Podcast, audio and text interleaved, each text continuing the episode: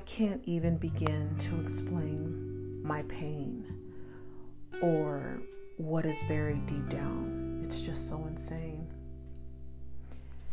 I can't even begin to explain who you thought I was and remembered. It is just not the same. I can't even begin to explain the chaos inside of my head, but most importantly, the grief that gives me a gentle yet sometimes horrific remnant of sadness in my heart and in my head. Someone said to me, Doc, it's okay. Okay not to be the same. Okay to not rise as you have experienced so much pain. Pain that gives a reflection that you are not the same.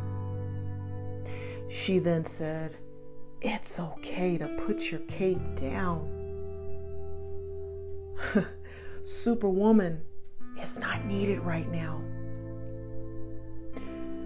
I realized in that moment that I had been struggling to remain the same.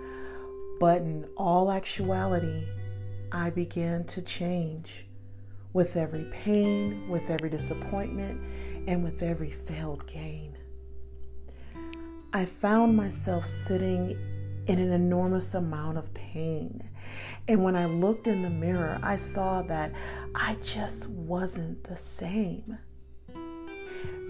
maybe that's a good thing, not being the same, not bearing resemblance to that past pain. Perhaps I was afraid to see, see that who I was no longer unchanged. Afraid that my past is what others continue to see, but maybe the past is what I was afraid to set free.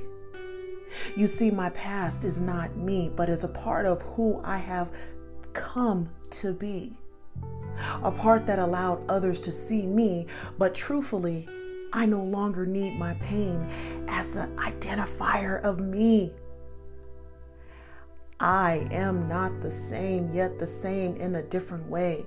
I no longer am afraid of letting go of the shame, as shame has kept me the same.